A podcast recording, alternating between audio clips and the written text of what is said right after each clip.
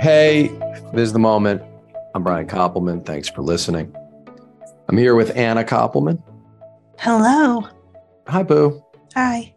And Anna, as most of you know who listen to the podcast, she often will do these Ask Me Anything episodes with me whenever she can. She's great at it. She's a professional podcast person. And, also basically my favorite person to talk to. I got to start out. Well, first of all, thank you, everybody, for sending in great questions. Also, thank you. So many people sent me notes of condolence. My dad, Charles Koppelman, died 5 weeks ago. And many people said they felt like they knew him from the way I have talked about him for years on this podcast and other podcasts, which was wonderful to hear. And not something I was aware of, that I had made him a character in that way on the podcast. I loved my dad in a very deep and profound way, as everyone probably in even people with challenging relationships, their parents, that kind of love, it's primal and it is profound. I will say I didn't have a difficult relationship with my father. I had an excellent relationship with him. We saw each other pretty much as the other was, and we liked what we saw. My dad shows up in every single thing I've ever written in some way. Not often in the way that people, when they watch the stuff, think. It's rarely as direct an analog, but his worldview, his approach absolutely shows up in so many of the characters that Levine and I write, that I write. My father was someone with a gambler's heart. He was a brilliant person who was uneducated, and a lot of his life was spent trying to reconcile those things. And I think that lack of education, that lack of some kind of status being conferred upon him, gave him, as well as growing up very poor, gave him a kind of hunger. And that hunger was there right up until the end. He was someone who loved to work.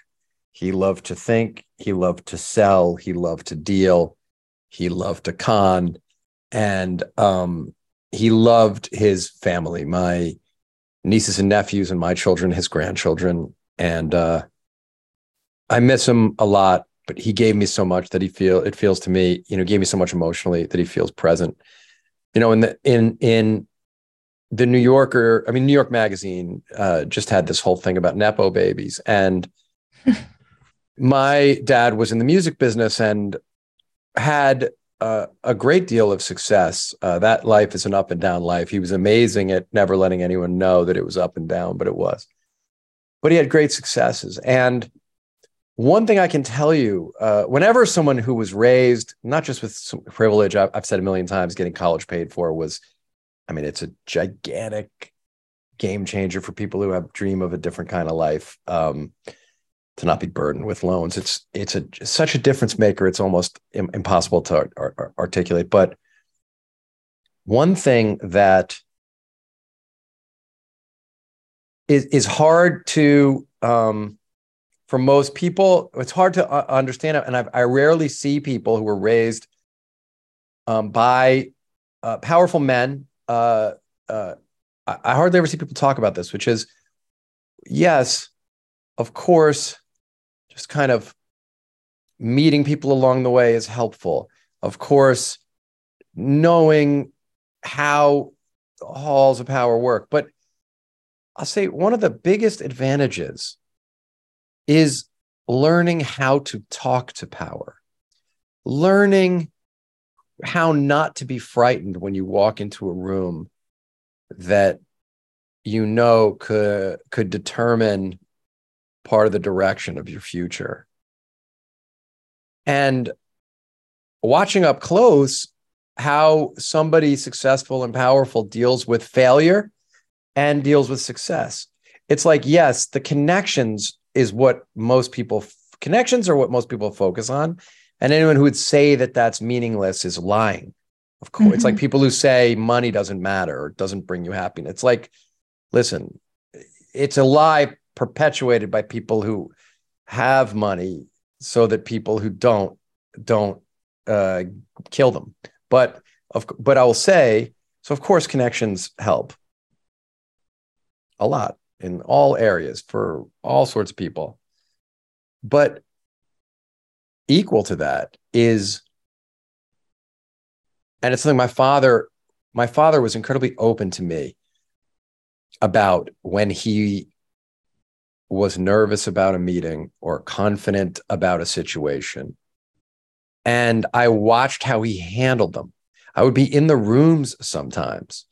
I would hear him on the phone.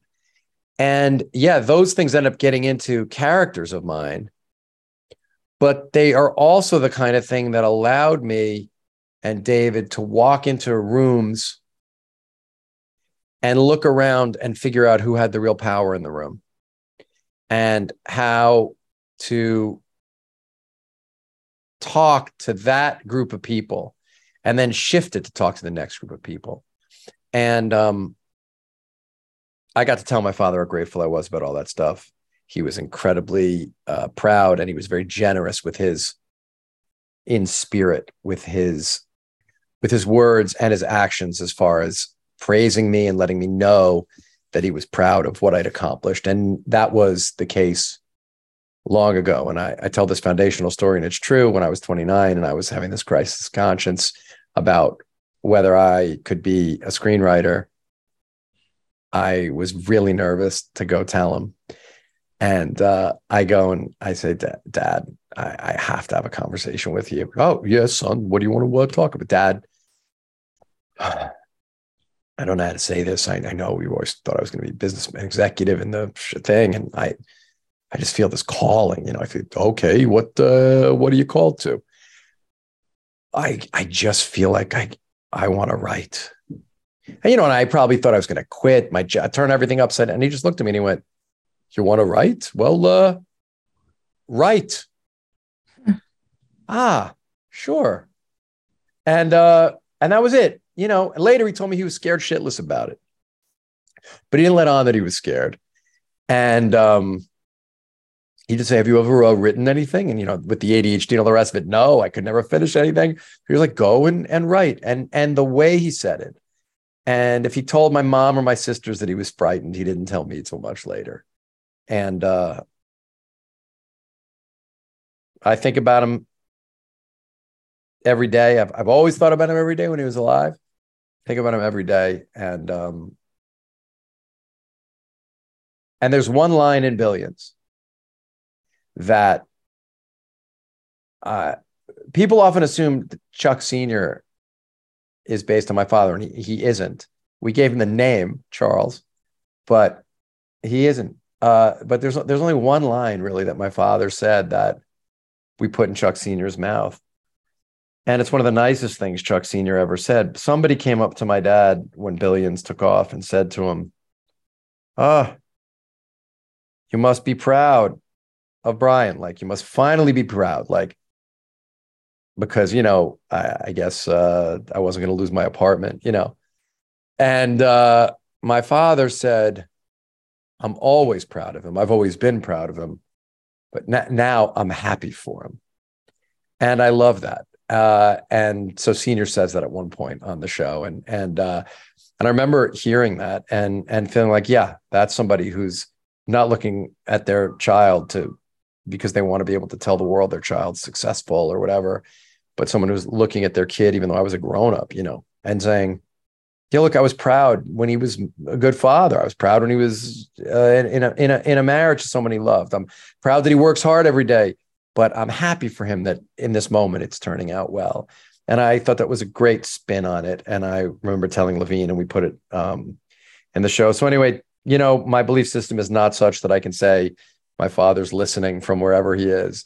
But I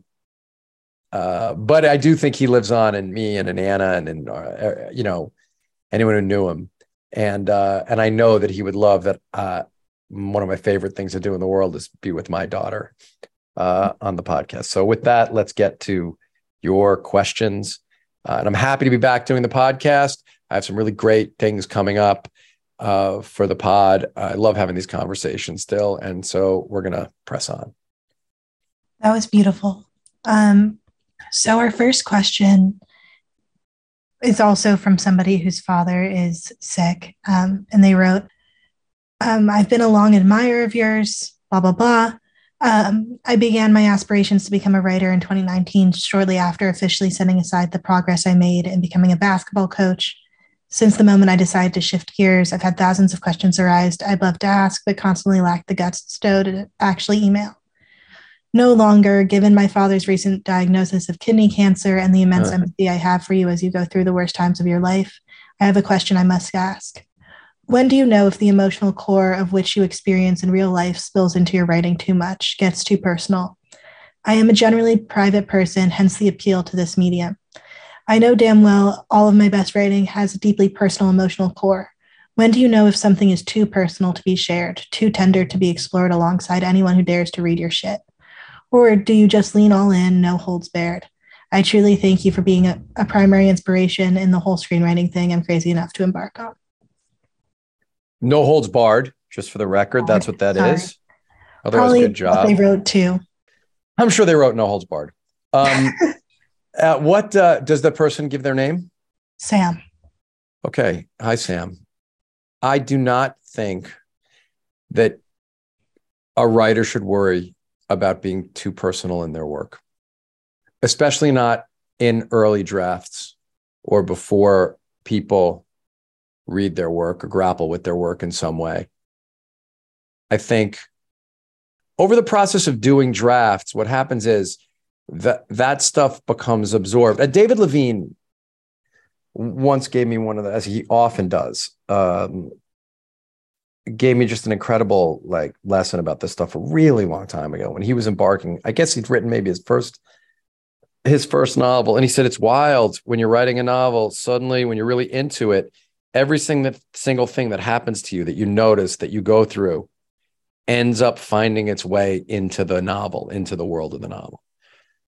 And I think in the work that I like best, like even work that doesn't purport to be happening here or in this timeline, or that's playing with reality, when the reader or the viewer feels that the writer or the maker of the work cares. Like I was watching The Fabelmans this week with Amy, and I loved it so much.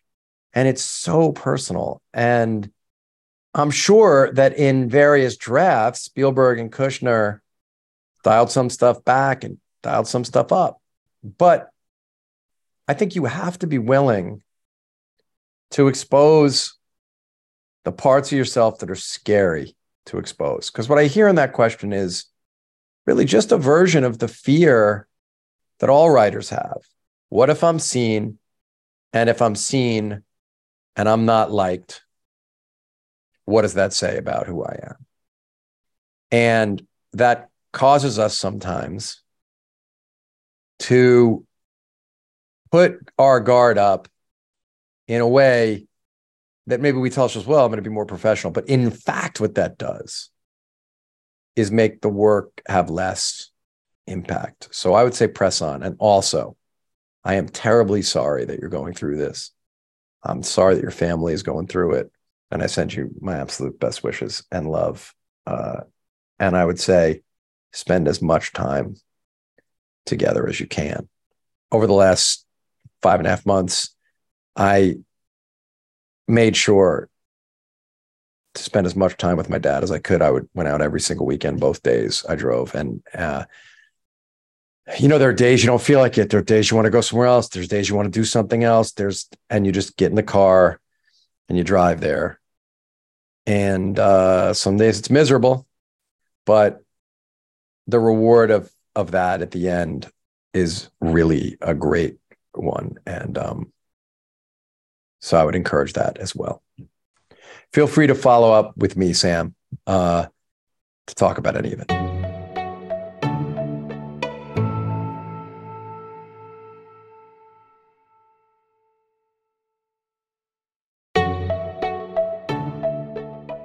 So speaking of creative partners, David, and then also your relationship with your dad, somebody wrote in and asked, since you are part of a lifelong creative duo, who are the other creative partnerships you've seen that are as productive and meaningful as yours? It's so hard to understand how anybody's long-term partnership works. It's like trying to understand how to have a good marriage by looking at someone else's marriage. I don't know that any of that works. I mean, look, obviously Joel and Ethan Coen were, Dave and I always used to say, we are like brothers without any of the downside of having actually been raised in the same house. Mm. So we don't have any of the like brother kind of rivalry stuff, you know. But for sure, the Coen brothers and everything we've ever heard about how they work and the interactions we've had with each of them makes me think theirs has been, even though they're working separately a bit now, but that theirs has been this incredibly effective and beautiful partnership that's produced some of my favorite work of all time, you know. I always admired how Eddie and Alex Van Halen worked together in Van Halen, though their relationship didn't always work for everybody else, but it seemed they always had each other's back. And Alex recognized how special Eddie was, and Eddie recognized how special Alex was. So those are two brother combinations. But, and I think I probably look to music. Oh, I'd say Ron Howard and Brian Grazer, you know, they clearly have the ability to recognize each other's strengths, to support each other, and to pride each other on. And otherwise, maybe I would look more to bands. I don't think I never studied it or thought about it in a way where it was like I wanted to take lessons, where I wanted to, like the Coens made Dave and I know, oh, it's possible to do this, to be like creative partners for a very, very long time. And, you know, our friends, Dan Weiss and David Benioff are a great duo. And there are many others, but for us, it was just like our friendship was, and our shared enthusiasm led us to doing this work. And it's really never been in question the whole time. It's always just been a joyous creative collaboration. And, you know, he's like, my kids call him uncle. So. Yeah. I mean, how did you know that you wanted to start writing with him? Well, Dave was so generous with his like knowledge, you know, and we were always just talking about books and movies and writing and stuff. And then when I had the crisis of conscience and I decided I had to do it, I remember going down there where he was tending bar. And he said, I'll write a script with you. And I was like, yes, great. Let's do that. And, you know, then I walked into the poker club and figured out what we should write it about originally. And then he immediately was like, okay, that setting is great. Now, who are the characters? Now, why? And then we were just in it, you know, and it wasn't like we said, okay, it wasn't as though we said right then we're going to be a creative partnership forever. This is important. Oh, that's a really good question, Anna, because all we at the beginning said was like, let's write a script together. Let's see how that goes. We're going to be we are lifelong best friends anyway. We knew then. But the writing of that, the way we approached it, how seriously we approached it, how effective we were together. And then each of us, you know, we've grown together. I guess you could not, but we did. We grew together. We never stopped, each of us trying to improve. I think we both look to ourselves, like I look to myself or Dave looks to himself to make it all work. So we wrote the first script and then went through that process and decided, you know, David had a manager. He had just gotten a manager, and the manager said, am I selling this as you, Dave? Or as like, meaning I know you wrote it with your partner, but with a partner, but as I go to the town and say, there's this writer. And he said, no, it's the two of us. And that was it.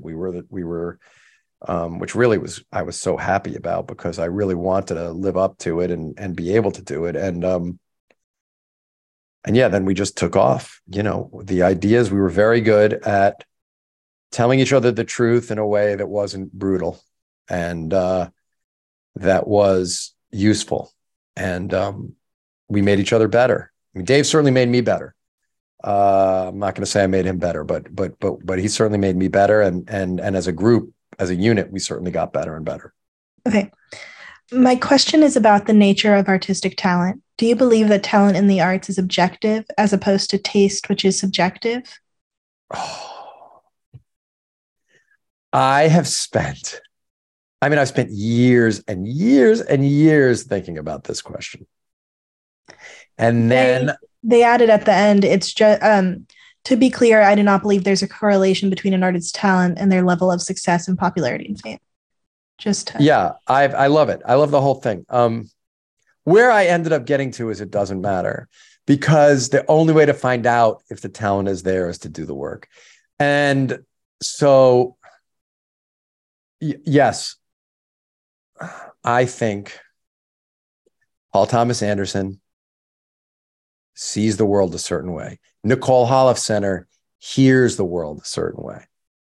But then those people had to put in like all this time and effort and focus and rigor to become masters of the craft, you know? And so if you're setting out to do any of this stuff, nobody told, like, I always knew I had that I could write a paragraph that was a good paragraph. Like, I knew I could write sentences that were kind of like, that would have an impact. But I never had one professor say to me, you should be a writer. Like, not one teacher. You know, I mean, you know, and if you listen to podcasts, you know, I struggled a lot in school because of the ADHD. But there were teachers who said, you're very smart. There were teachers who said, you know, you're positive things. But nobody ever said to me, you know, you're the kind of person who should be telling stories for a living. So it wasn't like I had a talent that was obvious in 7th or 8th grade. Yes, I had a lot of verbal dexterity and I was smart, but I wasn't like, there were plenty of people around me who were more dazzling, you know? So, but like I showed up and worked on it and didn't stop. And then whatever talent I had came forth, I think. Yeah, that makes sense. What do you think, Anna? No, I think you're right that you don't really know unless you're doing the work to figure it out. And also, like, I don't know, from watching people Sam and I have grown up around, sometimes being told that you're super talented very early on can actually be a detriment, because nobody is going to be as good as the art they love when they start. And so if you think that you're supposed to be, it can stop you from writing. Yeah, that's perfectly said. I look at Dan Soder. And like when he had his special at the same time Gulman did, like Gulman was such an obvious talent as a writer, a comedy writer. And Dan was funny as hell, but it was not obvious that of that group of people who Dan was coming up with, that he would be a person who broke through the way that he did. It became apparent because he got so fucking funny. But that's because he did more sets than anybody I've ever seen in my life. Like Dan did, he would show up and do check spots. And there was another guy, Dan and I've talked about this. There was a guy who did stand-up when Dan and I were in the clubs. And that guy was funnier than Dan. If you just were like, say something funny about this plant, that dude would say 5 things and Dan and I would fall to the floor. And Dan was funny. Like, you could tell he was professional funny. But that dude was funnier. But that guy had like responsibilities, life, and just also, for whatever reason, could do what Dan did, which was Dan came to New York, worked double shifts at restaurants, you know, would do breakfast and lunch, or do the lunch shift and then the early dinner shift. And then he would just go out and do, you know, as many, he would do 6 sets in a week. And whatever the spark of talent that was in him, he just maximized it to where now he sells out all over the country and gets to make specials that people love. So, you know, I love pointing to him as, yes, it's not that he was untalented. Obviously, Dan was very talented. But there were people around us who had a more obvious spark of talent, where if you had just walked in on a random night when they were at the same level of experience, you would have been like, well, that dude's the one who's going to make it. Do you think Dan was the one? Ask about if talent is innate. They're really asking, how do you believe that you have the talent? Because the ability to go 26 times a week, that's believing that if you do, there's this end goal you can achieve. So maybe it's more, where does that belief come from? Well, is it that? Is it that, or is it, I have to do this. I'm compelled to do this. I don't want to do anything else. I want to get as good at this as I can possibly get. And I'm going to give everything to see if I can be that person. Like, Dan thought about comedy 24 hours a day. He watched stand-ups 24 hours a day. He breathed it. It was what mattered to him more than anything else. Like, the success part, yes, he wanted that, of course. And yes, you try to justify it somehow by saying, I have some talent. But a lot of the time, it's more about the love. I'm not saying that in like a kumbaya way. Like, I loved the work of David Mamet and the Coens and Scorsese and Woody and all these people so much. Coppola, whatever. I don't want to list, Tarantino, all the people I loved so much. Spike Lee. And like, I loved the idea of these people who played poker. And I loved words. I would sit around and read word books all the time. Like, I would read, like, I hated William F. Buckley's Politics and everything about him, but he wrote these amazing books about words, and I would buy them and I would study them and read them, not study them to learn for some test. I just wanted to like play with the words in my head.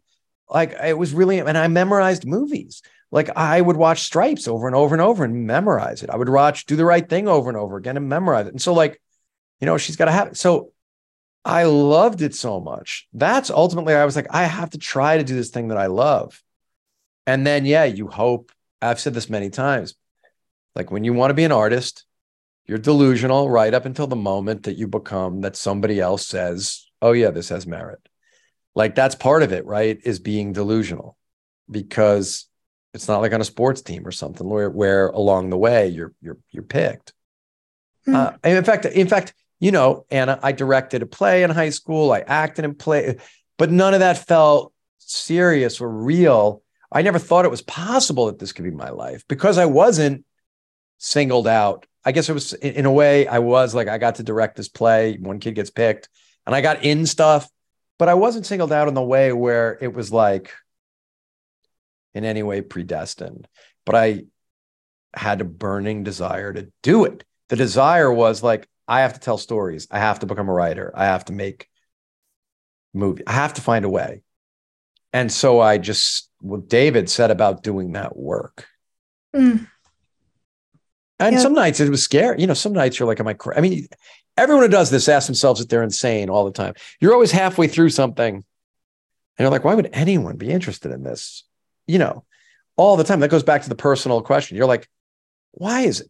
In 1996, it was like there were no poker movies. Like House of Games had come out, 10 years before. There were no poker movies.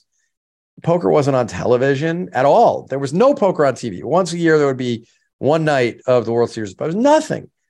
But I don't know. We were obsessed with it. So it was like, well, we have to tell this story that we're obsessed with. And then somehow that obsession, you can wonder, like, is anyone going to care? But then you're like, well, if I care this much, maybe someone's going to care.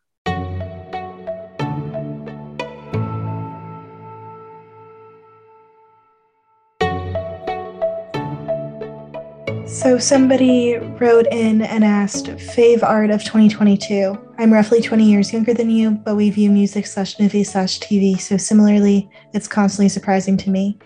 Also, any band from the 80s that you love that you feel is forgotten and younger people should check out.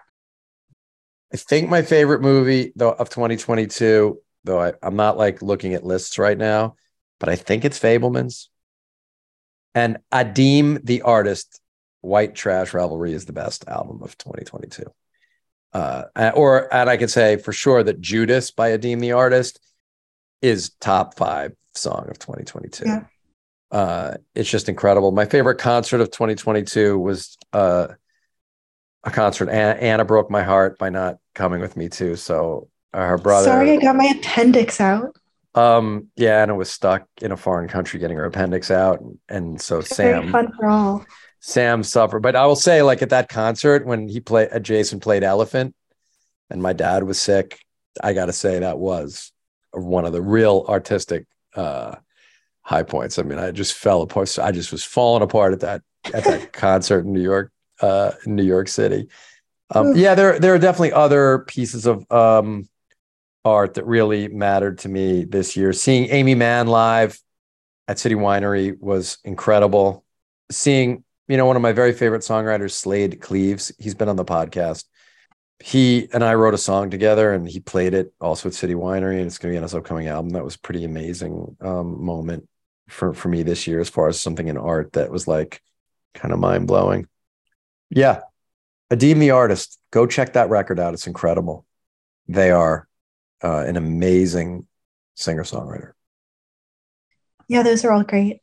So speaking of music, going back to your career in the music industry, somebody asked, I'll ask a question. Out of all the bands and artists you signed, what is the one thing you regret not doing for that one artist that you feel you could have really changed their future? I know who asked this question. To pair with that question, somebody else wrote in and said, when I had the great Michael McDermott on my show, we talked a bunch about you discovering him, and it got me thinking about artists like Michael, who are incredibly brilliant and talented, but for some reason just never blew up as they should. So my question is, have you heard any artists or albums that you love that you would want to give a shout out to, that you think are falling between the cracks in the music industry? Well, let me say about Michael McDermott. You should go get his book, Scars from Another Life, where he talks about the whole course of his career. And, you know, he's landed in a wonderful place now where he's really able to make a living playing his music. He has pockets of incredible popularity in different spots around the world. And I'm so happy for him that he has found a loyal audience and is able to do the work, because I do love the albums that we made together so much in the late 80s, early 90s. And I love him, as you know, Anna, still family to us. Definitely. As to the other question, which I know who asked that question. Hi, Mark, not the other Mark, but hi, Mark. It's always the same thing. Yeah. What the thought that I have in my head about any artist that I worked with who we weren't able to get across the finish line in the way I wish we could was, I wish I would have found a way to communicate to the promotion and sales staff better why the artist mattered and why the artist could break through. It was something my father was incredibly skilled at. It's one of the reasons I left the record business when I did, you know, obviously because I wanted to do this other thing, but also being right at the intersection of commerce and art was sucky for me. I loved the artist so much, and I would allow my emotional response to sales and promotion people who would tell me that it was difficult. People who were better at the job than I was would go back and strategize, okay, how do I help them break through? And I did that, but not enough. I think I would more react emotionally wounded for the artist. That's one thing. And another thing is, sometimes I think the best A&R people are able to push the artist to deliver something that can help cross them over. And I, again, sometimes could do that and would try to do that, but often in the end, I would defer. I'm glad I would defer, but perhaps sometimes it would have been better for the artist long-term if I would have stuck to my guns more about what I thought needed to happen creatively. But that's also part of why I had to split from that gig and go be the person doing the thing creatively. Did you ask the question for my friend Mark Lucero yet? I haven't, but I can do that now. I want to make sure we get to it. I saw he asked something, but I don't know what he asked. Oh no, this is what it is. Brian, can you revisit the look in the mirror moment you had in your career and maybe talk about the waiting part? Between when you put your work on paper and when you get the yes you are looking for from people buying it, how do you get your mind right to wait to find the right thing when you feel this pressure, driven by insecurity maybe, or a sense of being unmoored, that you just need anything, both for validation and self-revelation, that in normal times you don't need? Both for validation and what was the other word? Self-preservation. Okay. Yes. Like the gap is painful. All you can do in the gap is do more work. Like I remember David and I started on the next screenplay when Rounders was out there getting rejected in the beginning. We were already at work on the next thing. So that was big because when you're already at work, and like the weekend Rounders opened and didn't do that well, we were that weekend that Rounders opened. Friday night, we stayed here and went to theaters. And then Saturday morning, we got on a plane and we went to Montana to research Knockaround Guys. There wasn't a Knockaround Guys. We hadn't set up the movie, sold the pitch. We were just on it, like, because we were like, well, if Rounders is a success or failure, that doesn't matter. We're doing this now. And we went and tried to figure out the next thing. And yeah, having patience, saying no, Mark, is really important. Because I'm hearing a few different things. It seems to me you're asking a couple different things. Because one, it feels like you're saying, how do you stay hopeful? But the other, it feels like you're saying, how do you stay patient and not just jump at the wrong opportunity? And Mark Lucero is a great coach in tennis. He coaches one of the best American players. He was a great tennis player. Still is a great tennis player. He was a professional. And he's got a really wonderful podcast that you should check out too. He's just a great guy. And been very helpful to me. So I would also say, Mark, let's get on the phone and chop it up about this. But as far as making it useful for everybody, standards. Like you, and at various times in my own career, I definitely, like, to my own detriment, lowered those standards for because I needed a paycheck. And look, sometimes you need a paycheck. Yeah. But for me, the problem was if I took a job where I knew I couldn't kill it, long-term, it hurt. It would hurt me because then, as opposed to just waiting for the right job where I knew, okay, I know exactly what to do with this script. I know this is in my wheelhouse. So at a certain point, Levine and I just made the decision we were going to say no all the time if the thing didn't, long before we were very successful. And that was really helpful to us. And then along with that, something Quentin talks about, which is live below your means. If you can live below your means. I had someone come over to our apartment the other day. And they couldn't believe that we were still living in our very nice apartment that we've lived in for over 20 years. And along the way, the apartment was nicer than we could afford, probably, but not really, like we could. And now it's, maybe seems from the outside like, well, why haven't you stepped it up? And I do think mostly trying to live below your means if you want to take risks or take steps or make progress is really important.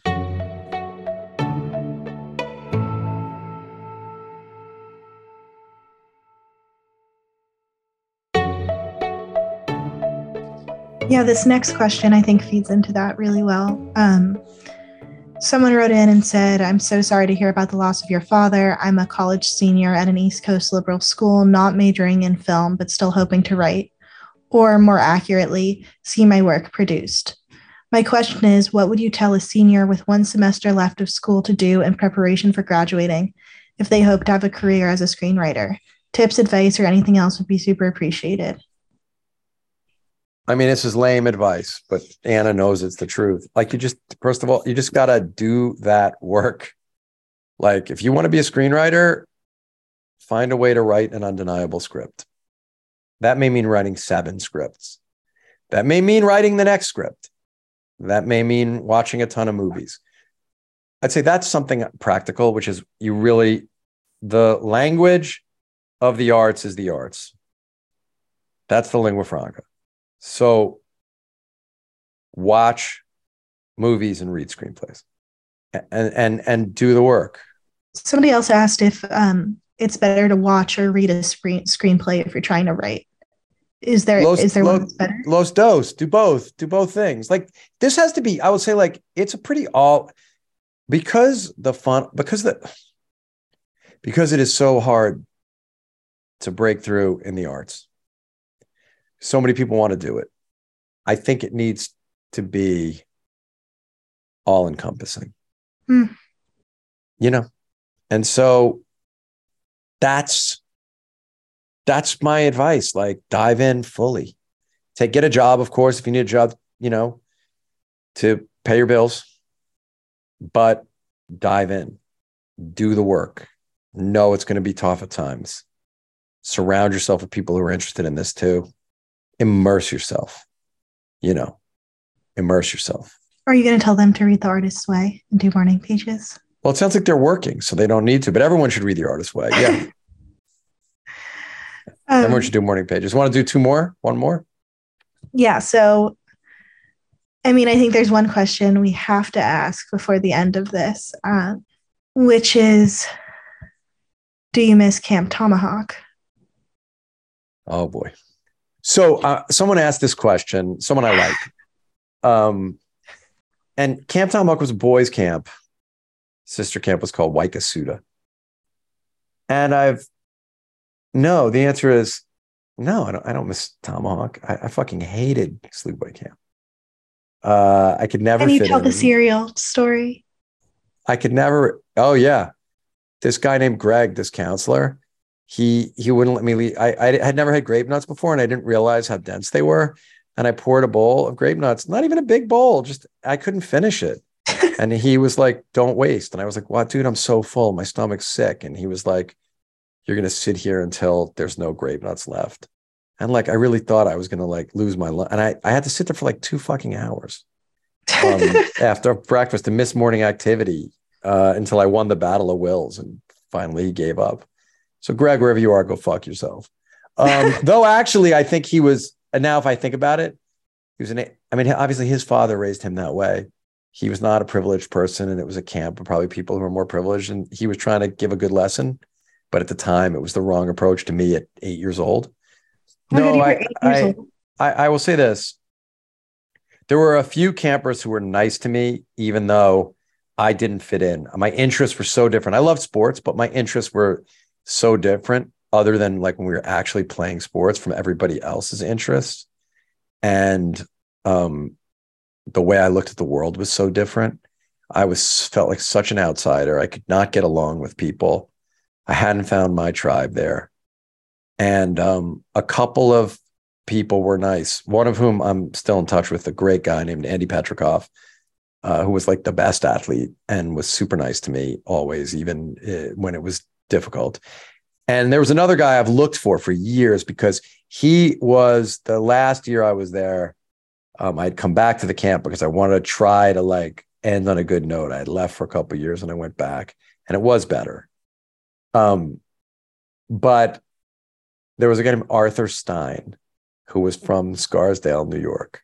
I've looked for him and I can't find him, to say thanks, because he was like a year older, but he was still in our bunk.